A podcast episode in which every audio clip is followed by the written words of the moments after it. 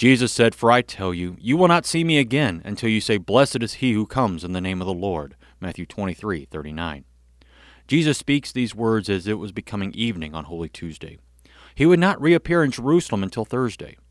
As he begins to leave Jerusalem for the night, he focuses Jerusalem's attention further on the fact that she has turned her back on her Messiah. She has once again allowed Satan to distract her from God's truth. Jesus doesn't appear in Jerusalem again until he comes to celebrate the Passover as a pious Jew. At this time, we have the place where people come to see Jesus, the Lord's Supper, where faithful Lutherans around the world sing, "Blessed is he who comes in the name of the Lord, Hosanna in the highest." Jesus foretells the institution of his body and blood, given and shed for you for the forgiveness of sins. Jesus comes to you with the bread and wine, physically there so that we receive him. Blessed is he who comes in the name of the Lord. Jesus came in the flesh to save people from their sins.